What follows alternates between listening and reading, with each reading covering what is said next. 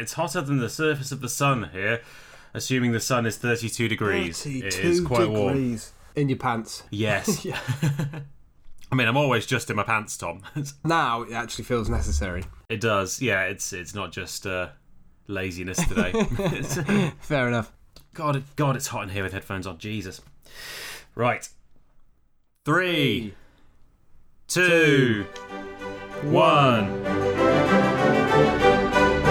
Tom. Hello, Sam. That was the most in sync countdown I think we've ever done. That was indeed in sync. I can't think of any in sync lyrics now. Hang on, let me uh, let me pull some up. um, hang on. Some Uh, famous NSYNC songs. Yeah, yeah, tear, yeah, tearing up my heart, Tom. I just want to be with you. Here we go. You're the girl that has everything. I don't recognise Um, any of those songs. Oh no, those are actually the title tracks. Of, I thought that was lyrics to a song. That was in fact tracks of the album NSYNC 1997. Bye, bye, bye, bye, bye. There you go. That, I, that, I know that one. God, we, we're crap, aren't we? We don't know. God, how disappointing that we don't know too much about NSYNC. Here's an NSYNC lyric that I think we can all relate to that sums up our friendship well. It's tearing up my heart when I'm with you, Tom. But when we are apart, I feel it too. And no matter what I do, I feel the pain, with or without you. Beautiful. There you go. That I can imagine you. I imagine you singing that with like a, a loose white open shirt bellowing out behind you with a vest underneath. Hang on, there's a key change somewhere. Let me just st- stand up out the oh, bar Oh, stool. There you go. Oh. yeah, classic. But yeah, It's like the Take That reunion where they all get up off the bar stools and it's just a oh. cacophony of clicking and groaning. Amazing. How are you doing, Tom? I'm doing very very well. I'm glad you chose such an uplifting topic this week. Yes, our topic this week is slavery, isn't it, Tom? It is fantastically light-hearted and just inherently Indeed. fun, isn't it? The topic of slavery. I don't know. I I managed to find something fun. I um I, I yeah I tried hard to find something fun, but my research took me down some rather depressing lines, and I was desperately thinking of ways of making it a bit more uplifting. I think I've succeeded. yes, I, I started going down the lines of slave rebellions, which succeeded. That's exactly where kind I was going slaves to who go. won their freedom, and um, and it turns out that most of the time when a slave rebellion succeeds, quite a lot of innocent people die. That is funny you mentioned that because that's pretty much the route I went down. I thought, how could I make this a bit more uplifting? And so that's exactly what I did. And so I looked into a couple of incidents of slaves taking over boats, which apparently it wasn't too uncommon, and it was usually No. when the slave traders got sick. And so a lot of the staff, it's not really staff on a slave on a slave galley, is it? Um, well, employees. well, it, it, that depends. That depends on how you look at it, Tom. Uh, Yeah. it's phrasing is important in these things. shipmates. That's probably Yes. a better term. Shipmates. Yeah. If if a lot of the shipmates got sick, the slaves often sort of smelt an opportunity and uh, and took over. But I, I started looking into that, and I couldn't find any really good documents to get my teeth stuck Ah. into. So I kind of I kind of veered away from that in the end. I was going to save this till later, but I might do it now. Can I do an honourable mention now Do it. on the topic of because I did find a really good story of a slave freeing himself by stealing a ship. Oh, And this is a guy called Robert Smalls, who was a slave, kind of under the control. I don't, I don't really know what you call it, owned by the Confederate Navy in the U.S. War of Independence, in the U.S. Civil War. Sorry, his ship was called the USS Planter, and he was the tillerman. He steered the ship. That was his job on this Confederate ship. And one day, the crew of the ship had nothing to do, so they docked, and the crew went on unauthorized shore leave. And so Smalls basically sent out a signal to the families of all of the slaves who were manning this ship. The slaves took the ship over and stole it whilst the crew were off getting pissed. hey. yeah. Sailed it down the river, sailed it through Charleston. Because he was the tillerman, he knew all the correct security signals to give to all the Confederate forts. Right. He basically sailed past all of the Confederate defences, sailed his way off to the Union, handed over the ship, and said, I bought you back one of your ships. And uh, he was given military awards. He was given a share of the value of the ship as loot, a very cheap share. Uh, but he and I think half a dozen other slaves and their families managed to escape on this ship. And a few years later, he was actually given command of the ship again and became uh, America's first black ship's captain. That's more like it. That's the sort of story we're looking Yeah. for. Something a bit more uplifting. There we go. There was another story I found as well of a guy called Henry Box Brown, who was another American slave who escaped slavery by posting himself. Yeah, I, I, I read that one. Yeah, I, that's quite a famous one, I think, isn't it? And he ended up upside down, didn't he, for a large period of it, and almost passed out. Yeah, for like 90 minutes, he was loaded onto a ship, and the box, despite having this way up written on it, was put in upside down, and he ended up spending 90 minutes kind of inverted in this box, basically the size of a tea chest, more or less. And he was upside down for 90 minutes until some passengers put the box the right way up again. To sit on it, yeah, And, they um, did so to, to sit, sit on it. didn't they? Yeah, yeah. Yeah. And it's held up in America not only as one of the great examples of slave escapes, but also as a shining example of how efficient the US Postal Service is because he managed to mail himself to freedom in 27 hours. so, so one of the earliest examples of one day shipping. yeah, yeah, excellent. And uh, he ended up moving to Britain as well and becoming a, an abolitionist campaigner. So there you go. Excellent. And a lot of people who survived slavery were actually able to make a bit of money out of selling their story, weren't they? Yes, yeah, he certainly was. He took his box on tour. Yes, I read that as well, yeah. yeah. People would literally pay to see any old shit in the 1800s, wouldn't they? It's it was about- really it could be boring before TV came along. Yeah, it could have been any box in the world. With my research, I actually started along the route of trying to justify a claim I made in a previous podcast that gingers in Excellent. Spain, yeah, that there are gingers in Spain as a result of Spanish raids. I remember this spurious claim. Yeah, and it was totally spurious, I think. So I, I, I made the claim, and That's completely that unlike us in this history podcast, isn't it? Yeah, you know. After that podcast, I listened to it again and I thought, is that am I talking bollocks there? That sounds like a bit of Chinese historical Chinese whispers. That one of those things you've heard, but you can't remember who you heard it off, and you're not actually sure if it's true. So I wanted to go and find out if that was true. I couldn't find any information about it, to be honest. And I think what I quite possibly had mixed up was the Barbary slave trade from around 1500 to 1800. Have you heard about this? Yes. Yeah, so it was all, all the Ottoman provinces in North Africa. They had huge, huge, huge slave markets. And this was because the Ottomans were obviously Muslims and they couldn't enslave Muslims. So they would raid European countries for slaves, bring the slaves back, and the slaves could work in the galleys, for example. So massive slave trade. Around a million Europeans were enslaved by the Ottoman Empire in this manner. Wow. And there were slave raids as far north as Iceland. So there were slave raids in the UK, Denmark, Iceland. Famously, there was a slave raid on the Irish town of Baltimore. I was I was researching that, and it was just again, it was fucking depressing because you're just hearing Yeah, all these say it was. horrendous stories of just people raiding a, a quiet uh, seaside village and deciding, fuck it, we're going to take all your women, children, and men, and we're going to sell them all to slave markets in North Africa. It's absolutely repulsive. Yeah. Yeah, so it's truly depressing, and it was at that point where I decided I wanted something more uplifting. We should say that this episode is going out on the anniversary of the abolition of the slave trade in the British Empire, which was uh, came into force on the 1st of August 1834. So that's one of the reasons why we're doing slavery this week. Also, because it's just interesting and it's worth talking about, isn't it? Absolutely in it, in it, yeah.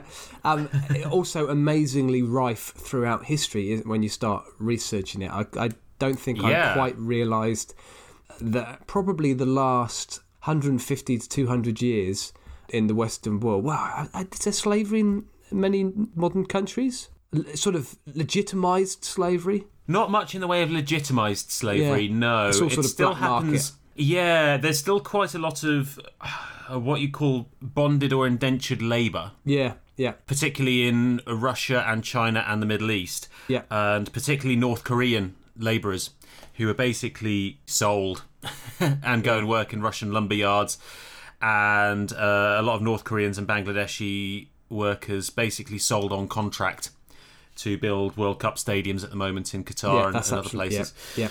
So, so that's I think Yeah. In terms of legal slavery, I think that's pretty much the last bastion of it. Yeah, But yeah. uh, there's a huge amount of underground slavery still in uh, in the Western world and in the East and pretty much everywhere. But anyway, all fun and games. Doesn't it make you proud to be Cheerful, human? uplifting. We're a lovely lot. We're a happy lot. Treating each other with dignity for thousands of years. Yep, absolutely. Right, are you going to do the, the podcast intro? You haven't done that yet. I haven't done that yet. No, I let it slide this week because we went right into it. But welcome to That Was Genius, the little history podcast in which we discuss topics on a theme each week. The theme is decided the week beforehand, but pretty much everything else is a surprise and completely unplanned. This week's topic is slavery. And uh, as we've gone over already, it's pretty fucking depressing. But well, no, it won't be. It, don't worry. It's going to be a good podcast. yes, it is going to be a great podcast. It's going to be funny. We're going to sensitively make light of the horrific plight of millions. in that way that only we know how. I've got a song in mind. Oh, have you? yeah. That's depressing. I've got lots of quotes. Oh, good. I, I've got quite a few quotes as well. I've gone quite saucy this week. You're going saucy. I'm, I'm unsurprisingly, Sam. I'm a little bit rude this week as well. Uh, trust us. Hey, trust us. Do you know, I haven't actually gone rude, I've just gone ridiculous. Oh, fair enough. Fair enough. By my standards, my entry for this week is actually quite clean. Yeah, mine isn't. anyway, right. Should we flip? I've actually got something on my desk I can flip. I'm looking at them now. Oh, go on. Can you remember from the uh, late 80s, early 90s, a cult classic toy called Monsters in My Pocket? I do remember monsters in my pocket. Well, I've got a selection of those in front of me on my desk. As opposed to uh, what I've got today, Tom, which is a monster in my pants. Oh. or are you pleased to see me? For our American audience. yeah. Um, right. So what I, I I've picked up one, and it's a little red one, and it looks it looks like Can I beg your pardon? it's, Well, it's- hey. it looks like it's Cerberus. It's got three heads. So let's just keep the euphemisms away from that. Uh, so it's it's Cerberus in Monsters in My Pocket land. That's worth ten apparently. Oh, good. So do you want the front of Cerberus or the back? I will take the back of Cerberus, the less dangerous end. oh, it landed on the front, so I get to choose. Oh, I feel so powerful getting to do this, Sam. I know, it's a real rush, isn't it? What's it like being on the receiving end? You don't get to feel this very often. no, it feels great. I think I'm going to go first. Are you happy with that? Yeah. Excellent, good. I don't think I've really got the right to argue, have I? No, Am I no, happy with that? It, has been In the flipped. spirit of the episode, don't ask me. Cerberus has spoken. So I'm talking about a chap called Josiah Priest, who lived from 1788 to 1861. Have you heard of this chap? I haven't, no. Excellent, good. He's an American writer from the 19th century who wrote a lot about Native Americans, Africans, American history, and American prehistory. I have to say that some of this guy's literature really has changed my attitude to the Atlantic slave trade. It really has. It's fascinating stuff. It's an incredible Now I hate writer. black people. The, the, I used to think that they had intelligence and were completely normal members of society. Now I realise that actually slavery is probably the kindest thing for them. thank you for ruining my joke. Um, Oh, sorry. I do this every damn time, don't I? Sorry, Tom. Sorry. I'll edit that out. You put your joke in. I'll, I'll go. with- I'll, I'll, I'll just carry as I was planning to. Anyway, it- so this guy. I'm sorry. He's he's an incredible writer. The, the the depth of analysis that he provides of the slave trade and Africans is nuanced and enlightened. And I've lived the first thirty three years of my life under the misguided, ignorant belief that having black skin doesn't make someone inferior to white people. How wrong could I be? More fool you, Tom. I know More how fool wrong you. could I be? And do you know why I was wrong, Sam? Because I hadn't taken the time to read the Bible with preconceived prejudices and a strong desire to justify my racism. But Josiah ah, Priest, Oh, well, that'll do it. yeah, he's taught me to do just that. So, Josiah Priest was basically a big racist bigot. And a man of God, Tom. And a man of God. he used the Bible to justify his racism very, very effectively. He was one of these guys who thinks he's smart, but is in fact a hmm. complete gobshite. We've all encountered them. Hands up. Guilty as charged. As it's certainly one who suffers from the Dunning Kruger syndrome. It's my favourite syndrome. Uh, It is. It comes up quite a lot in this podcast, doesn't it? The Dunning Kruger syndrome. It does. Is it worth very quickly explaining it again in one sentence? Oh come on, Sam! Anyone who listens to the to five minutes worth of our podcast immediately goes and listens to every other one because they know it's so good, don't they? I thought you were going to say everyone who listens to this podcast immediately knows that we are indeed a victim of the Dunning Kruger effect. That as well. That as well. The Dunning Kruger effect is is well studied and basically states that the less intelligent you are, the more intelligent you think you are. yeah, on any given topic, yeah. Certainly in the fitness industry, I've met a lot of people who come across as incredibly reasonable, logical, sensible, intelligent. They're usually well spoken. Everything about them makes you think that they're worth listening to, but quite often you start listening to them, you listen to the words they are saying, and you realise that they're full of shit. Yeah. And, this is one of these guys, by the sounds of it, someone who who can come across as incredibly intelligent, but when you actually assess what he's coming out with, it's just complete twaddle. Anyway, this week then, I've had a brief read. Well, I've actually listened to it because I found it on my favourite website, LibriVox. Sponsor us, please. yeah. Give us. A, I don't think we're going to get a shout out um, in the middle of Cicero.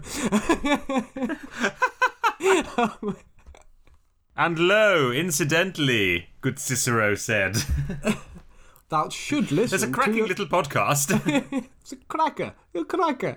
I'll try and get it in Plutarch. I'll, we'll try and get a, a shout out in the middle of Plutarch because he gets a shout out in our podcast. So, yes, I've been reading, uh, well, listening to Josiah Priest's Bible Defense of Slavery from 1843. And it's it's a long and rambling work of bullshit that was unfortunately, well, sorry, it was fortunately too long for me to listen to in its entirety.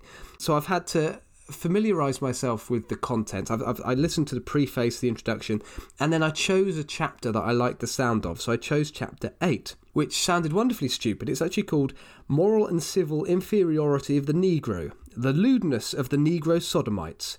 Evidences for sexual perversions of the Negro. Um, so that's the chapter that I looked at in a Wow. bit more detail. I can see why you went there, Tom. I can see why you went there. yeah.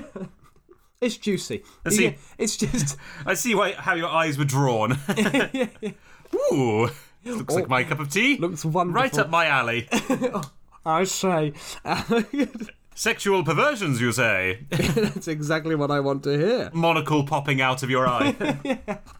My little tweed jacket quivering. this document is, is actually quite important historically. So, uh, yes, I'm taking the piss out of the fact that it's um, incredibly racist, but it's an important historical document because it, it gives a really good insight into the thought processes of Americans who opposed the abolition of slavery in great detail. We've got a few options. We can get really annoyed by the stupidity and dangerousness of this of this document and refuse to discuss it sensibly, which I've already done to an extent, um, and I plan also to do again. Um, or we can be a little bit less emotional about it, discuss it as an historical document, and then take the piss out of it. So I'm going to try and do a bit of both. I'm going to try and give it a little bit of sort of more. Fine, if you must be if you must be sensible. I'm going to try and give it a little bit of a sensible assessment. So, let's discuss this document to give you a snippet of how Josiah Priest legitimized slavery of blacks. It's firstly worth knowing that Priest is a very literal interpreter of the Bible, and he's also clearly devoutly Christian. And unfortunately, therein lay the first two problems with this document. Um, as his primary source of information regarding this topic, he is using the Bible. That is a bit of a that's a, that's a first step fuck up, isn't it? It really is. And he is also using the Bible as Bible. So rather than questioning the Bible as an historical source that isn't even particularly relevant to the topic of African slavery, he's just making It's ground relevant assumptions. to every topic, Tom. I, well, yeah, it- it- but I mean that's the interesting insight. Cooking it? eggs, consult the Bible. Yeah, but that's the that's Putting your pants on, consult the Bible. what, what does yeah, what does Ezekiel tell me about my Owning the pants? lives of another, consult the Bible. As long as you're not selling slaves in a church, it's absolutely It's like- fine. it is an interesting insight, isn't it, that someone will go first of all to the Bible as a source of information about anything, Least of all Jesus. and it's just obviously bad history. Yeah, I mean, Mr. Priest, let's explore the provenance of your sources, dear boy. If you want to be a good historian, get to grips with the background, the provenance of your sources. Question everything, my man, including your own prejudices. And he does neither. He goes straight to a source, decides this source is correct, and then he has no makes no effort to question his own prejudices. It sounds unlike people. yeah. Say what now? Yeah, absolutely. It's it's a very very good example of actually kind of how people vote in elections. You know, that, uh, how people uh, make a lot of their decisions. question your sources, people. Come on, if, if we learn anything from this podcast, listeners, please question your sources of information. Interestingly, though, this document was uh, published, when did I say? I think it was 1843. Darwin's Origins of the Species was published in 1859, so just before Priest actually died. And the study of things like genetics, evolution, human archaeology, early human civilizations, etc., were either in their very infancy or they were just non existent. So I actually researched human evolutionary uh, fossils, and very, very, very few of them are from early the 1900, and the majority of them from from the, from the 1960s onwards. And I couldn't find any that were from before the time of Priest's death. So, in fairness to Priest, there is very little understanding of human evolutionary history at this point. But still, But still. you can try harder, Priest. I mean, the Quakers were getting it right, weren't they, in the UK at the time? They were they were leading the abolition movement. They could get their head around it. so, the introduction, Sam. This is actually the preface to the document that's written by someone else. In presenting this following work to the American public, no apologies are offered. We live under a government which tolerates liberty of thought and freedom of the press. And in this expression of our honest views and feelings upon a subject relating to the general welfare of the country, we are but exercising a right which belongs to every American citizen. Now, for someone who's But not the slaves. Exactly. For someone who's so enthusiastic about freedoms, he's clearly quite happy to take other people's away, isn't he? Um, self-righteous cunt. Uh, so- yeah. and it reminded me nicely of a quote. I didn't actually realise that this quote came from a chap called Hubert Humphrey, who was an American politician from the 60s. The right to be heard does not automatically include the right to be taken seriously, does it, Sam? That is genuinely my mantra for life. I've heard that quote before and I love that quote. And my mantra for life is that yes, you have the right to say what you think, but no one else has the responsibility to listen to you or to take you seriously. Absolutely. I, I completely agree with you. I'm quite happy for fascists to have a, a, a platform on which to speak, but, you know, rip them apart. And I frequently like to remind people of this in the comments section of Facebook news articles. I, I know you do. Know you. Sam, be like Bob. What does what does Bob do? Does Bob tell you you're a fuckwit? Have you seen Jump in front meme? of a bus. Have you seen the meme? I, I, I do know the one you Yeah, mean. Bob sees something on the internet he doesn't like. Bob ignores it and gets on with his life. Be like Bob. Bullshit. Bob sounds like a sanctimonious prick. Bob posted a meme talking about how good Bob is on the internet. Yeah, it's true actually. Bob's a hypocritical dickhead. Send him a death threat. That's what Dox him happens. and post him some dog shit. Do you know what I heard? And I'll be careful about how I how I pitch this. as as you as you'll know, as, as most listeners will know, recently Christchurch in New Zealand, which is where I live, had uh, a horrendous mass shooting at one of the mosques, which I drive past almost daily. In the light of that mosque attack, the people of Christchurch responded very, very positively to it, very, very supportive for, to the Muslim community, including the police. So, the police, there were photographs of the police wearing hijabs, having flowers in their shirts, etc., whilst they were standing guard, holding their guns, etc. And there was one picture of, a, of an attractive young female police officer with a hijab and a flower on her shirt and a bloody massive gun after that picture was published and her name was mentioned in a national newspaper, she was receiving death threats. Death threats on social media from Muslim extremists and far right white nationalists, supremacists. How fucking Oh, ridiculous. that's good. At least she's pissing off everyone. How Shows you're fucking doing it right. ridiculous. Didn't that just nicely sum things up? You got wankers everywhere. of all stripes. Yeah, they've got all colours and creeds. We can all be twats. Anyway, so let me give you another quote here. This is actually quite a long one, Sam. This is still from the introduction. The reader may confidently expect to find a work of great research and ability, one of deep interest and well worth his candid perusal. The author has sought in the oracles of God, in authentic history, and in the analogies of nature, the key to the mystery of the past of the Negro race, the fact of the inferiority and consequent subordination of the black race to the white, being in accordance with the will of the supreme ruler of the universe. Dot dot dot. Himself a northern man, prejudiced in his early education against the institution, his priest. The conclusion at which he arrives, as they are all by the most powerful train of reasoning, cannot fail to check the suicidal progress of the pseudo philanthropy of modern abolitionism. Christ. There you go. It's cracking, isn't it? And that, I just thought that was a wonderful summary of thick person thinking they're intelligent, you know? Yeah. or someone coming across as reasonable as decent, but the message actually is just a bit moronic. So let's give you a bit of a summary of, of, of the argument that comes from. Well, actually, no, this is one of the major arguments from the whole document.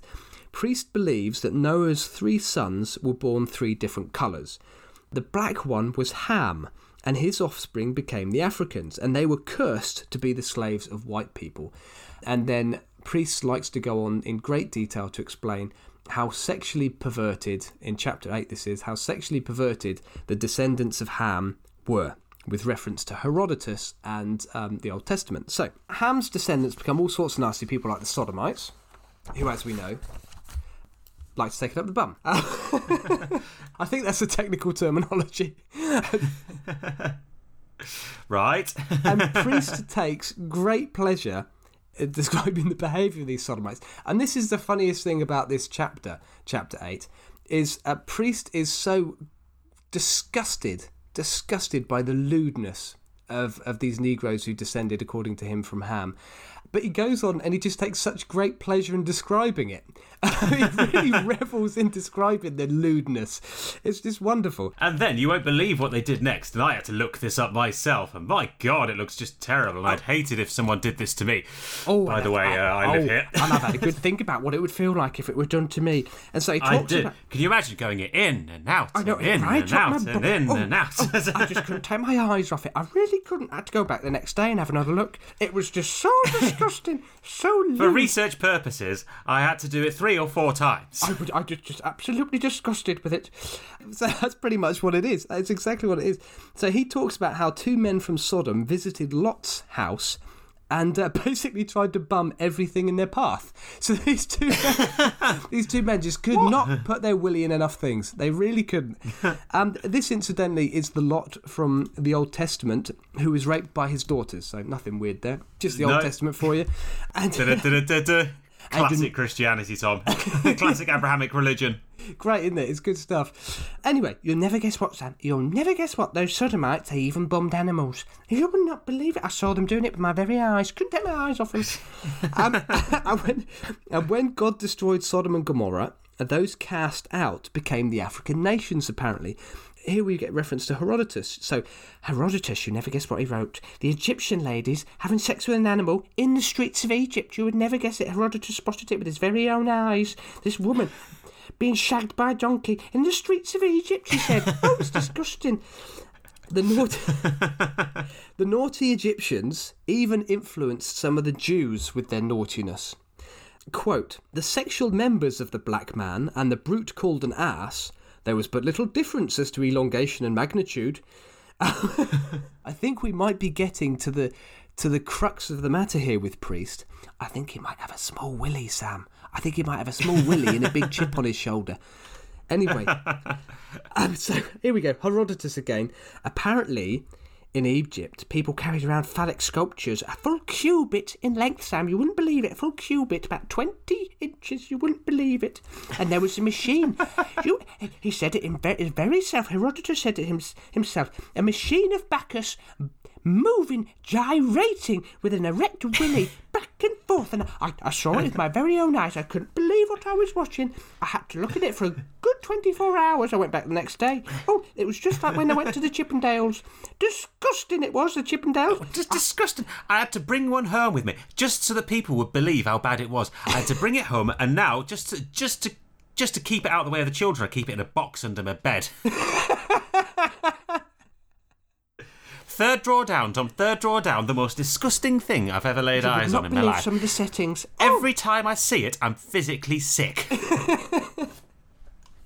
I've never seen Why do I anything keep it in my bedroom? so Safety. vigorously. Safety.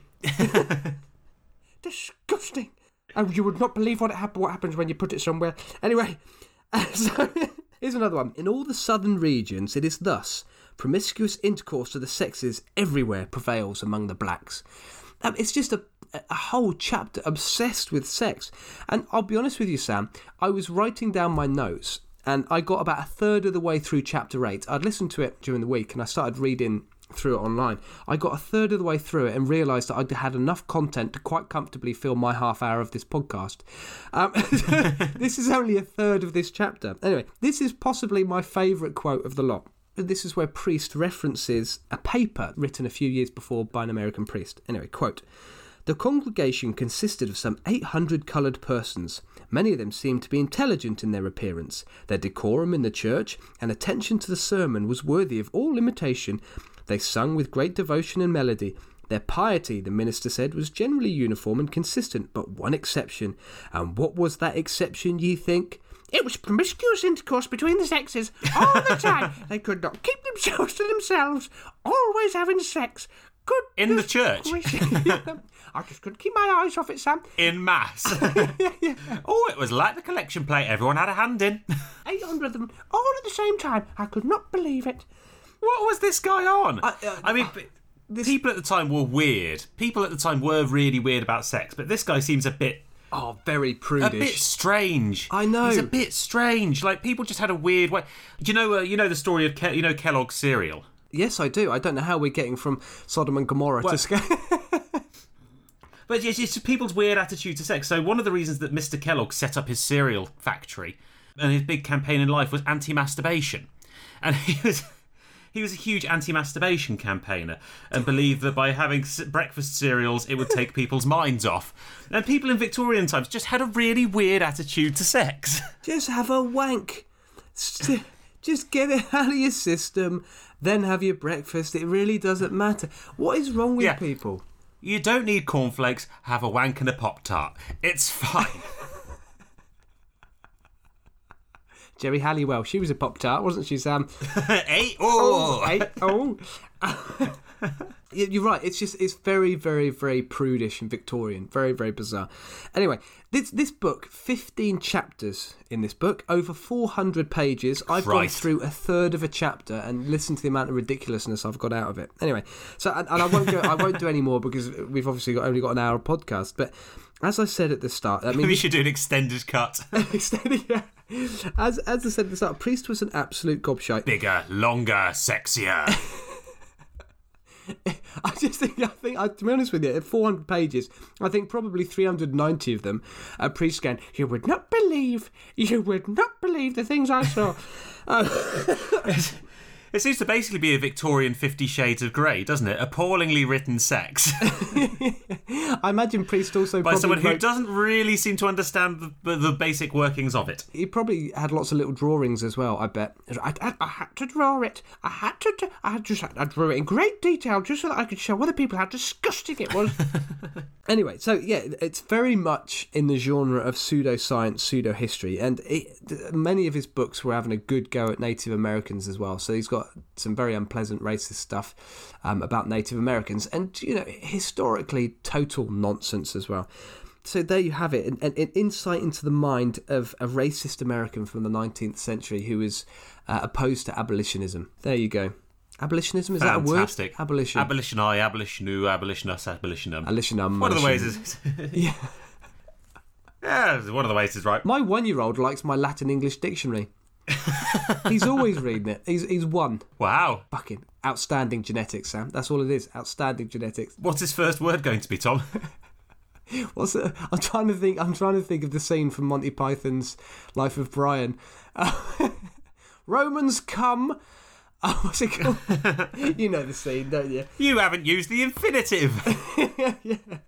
To be honest, I couldn't. I couldn't quote that because I've never learnt Latin, and it's quite a kind of it's quite a thick wall of Latin grammar that comes at you. Yeah, yeah. I, I, I, I learnt it apparently to an A level standard, allegedly, in the in the space of a year at university, and then promptly forgot all of it. Yeah, Wow. it's actually good fun. It's actually really interesting to learn because it's just very logical. So it's it's almost like learning maths or something. It's very interesting. Ah, So there you have it, Sam. Fascinating, fascinating book. I, yeah, very interesting to read, even though I only read a little bit of it. wonderful. Well, so I've gone saucy as well today, but I decided that I would delve very briefly into some of the more ridiculous claims of the anti-abolitionists in Britain. Excellent. in the run up to the abolition of slavery because we tend to think oh Britain Britain abolished slavery and the slave trade and wasn't that good of us and wasn't that a very noble thing of, of Britain to do kind of one of the first countries in, in Europe to abolish the slave trade but it was nowhere near that simple of course there was a lot of campaigning on both on all sides and there was a lot of misinformation and I hate the phrase fake news but there was an awful lot of propaganda and bullshit being spouted around to be honest by both sides. Although I think the side who was saying slavery is bad probably had slightly uh, had the slight edge in truth. You can give them a bit. You can give them a bit more slack, can't you? Give them a little bit more slack. Yeah. They- They're on the right side of history, aren't they? Really? They're on the right side of history, yeah. But there was an awful lot of debate around at the time over this. Obviously, very tricky, Tom. A very tricky moral conundrum over whether it's right to fucking own someone. A fellow human being, exactly. Yes. Yeah. And for every uh, petition and piece of evidence about the horrors of the slave trade that was put forward, there was an equal and opposite piece of evidence from pro slavery campaigners. Largely under the organisation of a group known as the London Society of West India Planters and Merchants. So at least their name is, uh, you know, their name says what they're about. It's not like, you know, Freedom Inc. or whatever bullshit organisation is trying to get abortion cancelled in any given country at any time. Oh, yeah, yeah. But anyway, the, the evidence that they put forward is quite often batshit crazy or just totally false. Uh, there was even a pro slavery musical, Tom, that was put out at the time. Excellent. I'm going to mention this briefly before we get on to the kind of the more serious written evidence. Serious, funny, but but serious. And one of the musicals was called The Benevolent Planters. And it featured two lovers captured as slaves who were then reunited by their friendly neighbourhood plantation owners and realised life was much, much better in the West Indies than at home. Yeah, on the plantation. Yeah, and I've actually got one of the songs here for you, Tom, so I'm going to sing you a little ditty. It's now time to make a change. Just relax, take it easy, take this shovel. Oh, what fun! Just ignore the men with guns. Find a field, cut some canes, release the hounds if you escape. Look at me, I'm nearly dead in a rat infested shed. I was once like you are now, and I know that it's not easy to be calm when you're shackled in a hovel. but take your time, you've got a lot, for you'll still be here tomorrow and every day until you die age 30 from communicable disease. That was wonderful. If, if there we go, Son. I know this is only audio, but had it been had there been a video, you'd have seen me putting my arms imaginarily around some '90s pop stars and and what, swaying back and forth like a celebrity single. yeah. I had Elton John on my left. And I had George Michael on my right, stuck in the middle with you. Beautiful, yes. Who was behind you? That was Freddie. Yeah, I was here with my lighter above my head, Yeah. Oh yeah. setting sprinklers off. Yeah. That was beautiful. That was a lovely song um, about the joys of being shipped from Africa to the West Indies against your will. that, that was wonderful. I think we need to put the lyrics of that on uh, social media. I think so. So I thought today it'd be fun, inverted commas, to look at some of the arguments in favour of keeping slavery going in the British Empire. I like the way our thought process were so similar this week. yeah. How can we make this shit fun? Ridicule. Ridicule! But, but obviously, a lot of this stuff is still kind of quite prescient today and the, and the, the tactics that were used. So, yeah, I'm going to claim that there's a warning from the past here. And that's my excuse. There most definitely is a warning from the past. Yeah. So yeah, so yeah, yes. So obviously there were the arguments that were clearly going to be put forward about uh, the economic impact and the fact that if you banned the slave trade, the French would just pick it up and and you'd still have the slave trade, but now the French would be making money off it, and you can't have that, Tom. Ironically, one of the big campaigners for the economic argument, something you wouldn't have thought of, it wasn't just plantation owners and ship owners, Tom. No, no, no. One of the biggest campaigners against the abolition of slavery was uh, manufacturers of shackles. Oh, good grief. So I'm going to start with my favourite argument, Tom, for keeping slavery. And that is that slavery is just wonderful. It's a beautiful holiday for these lucky, lucky, lucky, lucky people. Lucky bastard. lucky, lucky bastards. Lucky bastard. Oh, shackled upside down, I you? What I would give Oh, to be oh, shackled upside down. in my down. day, in my day, Oh, you had to buy your own shackles. spat in the face, were you, by the guard? Oh, you must be right teacher's pet, mustn't That's you? refreshing. Oh, what I wouldn't give for a lovely bit of dribble on my face on a hot day. so there's a, a great quote to the Privy Council of the House of Commons, which was investigating the slave trade at the time and, and kind of deciding what to do about it. From a man called Robert Norris. Now, Robert Norris was a trader, a British trader, who did a lot of work in Africa and lived in Liverpool, which was a big slaving centre. And Robert Norris is quite the salesman, Tom. I get the feeling this is the kind of guy who would quite happily sell you a used car with all sorts of problems. I can't do a Scouse accent, but I might try. Here's a quote he gave to the Parliament about the state that West Indian slaves were kept in. Come on, the city Scouse accent. Hey, hey, Hey, all right, hey, hey, all right, hey. All right, calm down, calm down. Their apartments are fitted up as much. No, I can't do it. I'm sorry. I can't do it. So, first off, their apartments, inverted commas, uh, they're not hovels, Tom. They are apartments. They're luxury penthouse suites. their apartments are fitted up as much for their advantage as circumstances will admit. The right ankle of one, indeed, yes, is connected with the left ankle of another by a small iron fetter, just a little one. And if they're turbulent, by another on their wrists. It's just, just, just little shackle, yeah, Tom. just a little, just thing. a little Jewelry. shackle. It's just a nice bit of jewelry. Yeah, I mean, it's Bangle. to be honest, it's it's little more than a festival wristband, really, Tom. Yeah, yeah. I mean, it's Very, very in vogue on the galleys. absolutely yeah. They have several meals a day, some of their own country provisions, with the best sources of African cookery. Just the best, the best African chefs prepare their meals, Tom. And by and, and by way of variety, another meal of pulses, etc., according to European tastes. So they get one meal a day of African food and one of potatoes and beans. For variety, Tom. It's a multinational buffet, just like you get on cruise ships.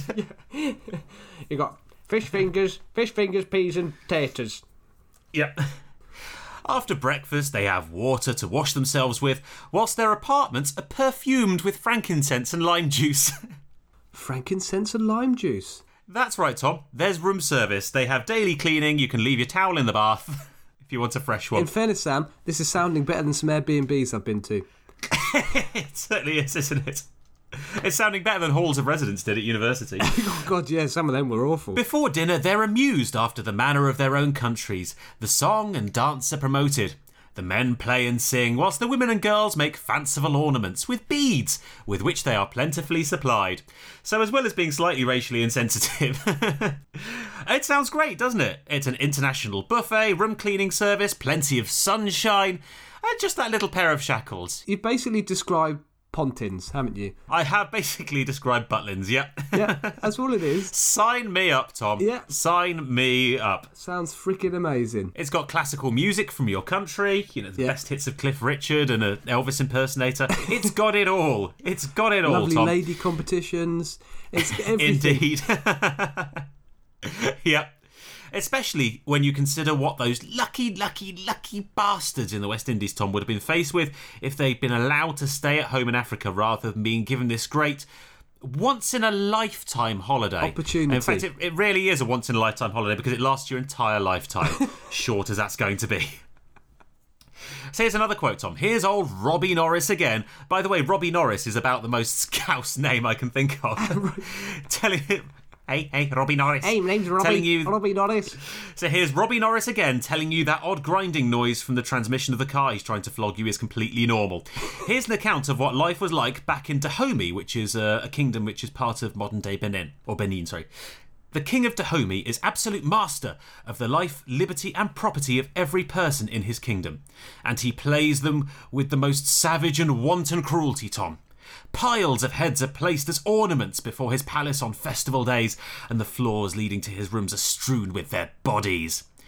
Which sounds absolutely plausible, doesn't it? Every time there's a festival, the king of this country slaughters millions of his own inhabitants and just strews their bodies around his palace as ornaments. Because that fucking happens, doesn't it? Because that economically makes sense. And it, I also love the hypocrisy of the line The king of Dahomey is absolute master of the life, liberty, and property of every person in his kingdom. Unlike you, Robbie Norris. Robbie, hey, Robbie. and all the people you own.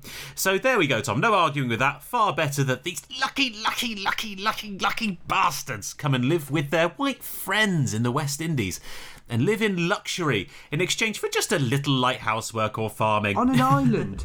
Beaches everywhere. Absolutely. Much better than being hacked up for the amusement of the king back home. Yeah, much better. But it wasn't just old Robbie Norris, Tom, who was up to this tired old everyone in Africa's getting slaughtered gig. Because here's another quote from a pro slavery book called The History of the British West Indies that was written in 1819. I spoke to a girl named Clara, who told me that in Africa, after the death of a great man named Anamoa, 20 others were killed at his funeral. I asked her which country she liked best, Jamaica or Guinea.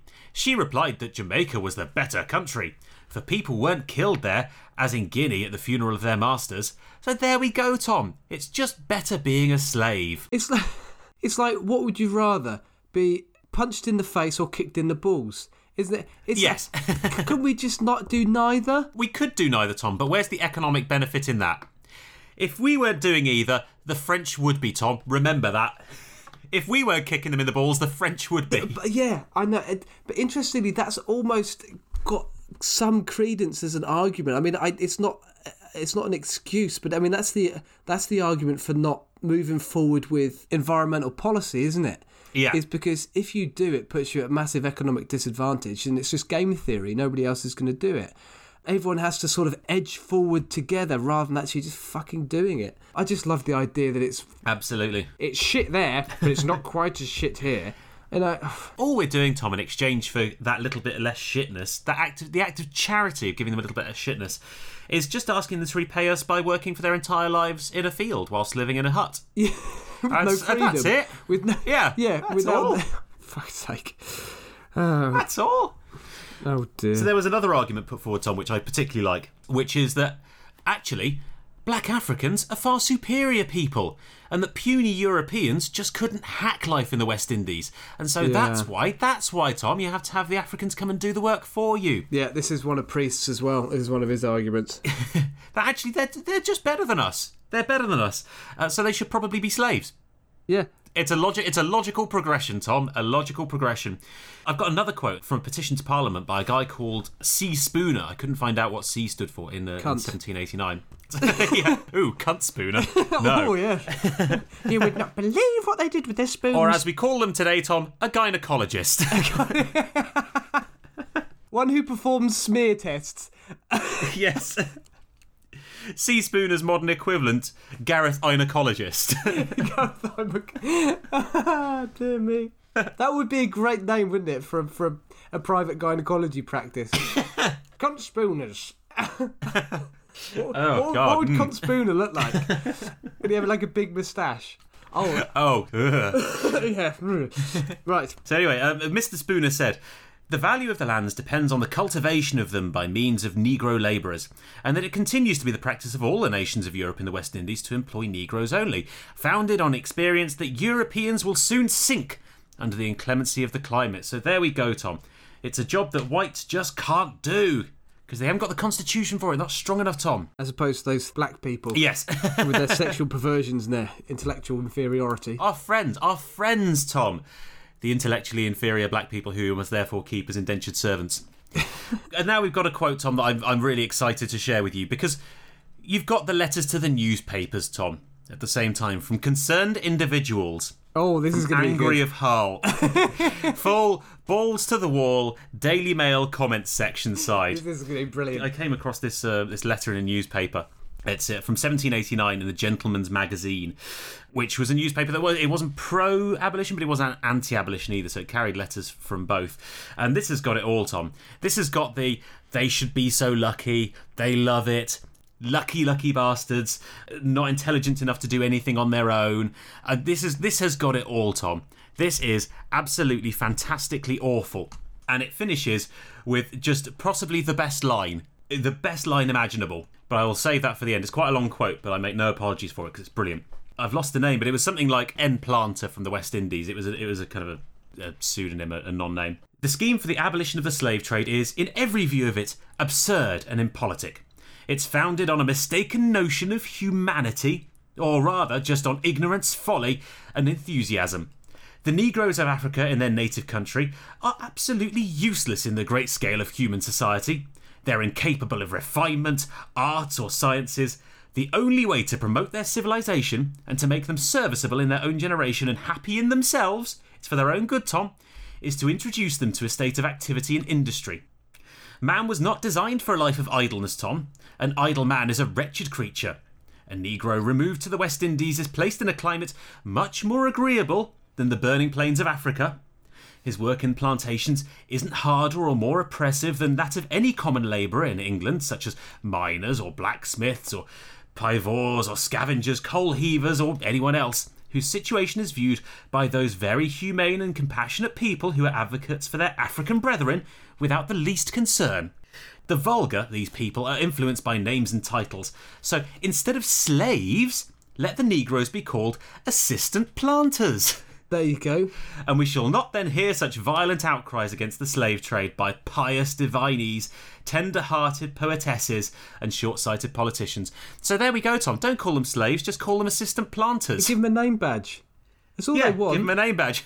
I was going to say, uh, we've both worked in retail before, and as anyone who's worked in retail as a store assistant knows, it's not a title that makes a bad situation better.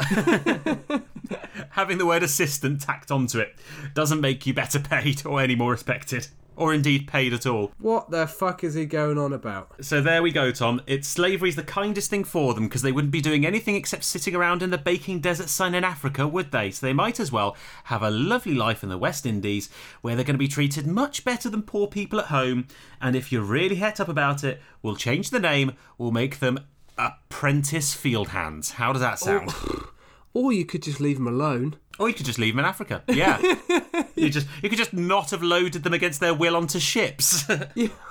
Oh dear. But there we go, and that, that actually that's interesting because that brings up another argument, which is another one that was really popular at the time. There's loads of cartoons that were published about this, and because they were cartoons, you can kind of tell they were geared towards poorer members of society who maybe weren't quite as literate. And this argument was that all of these pious politicians, look at them, look at them caring about these black Africans in the West Indies. What are they doing for you, the working poor of Britain? Eh?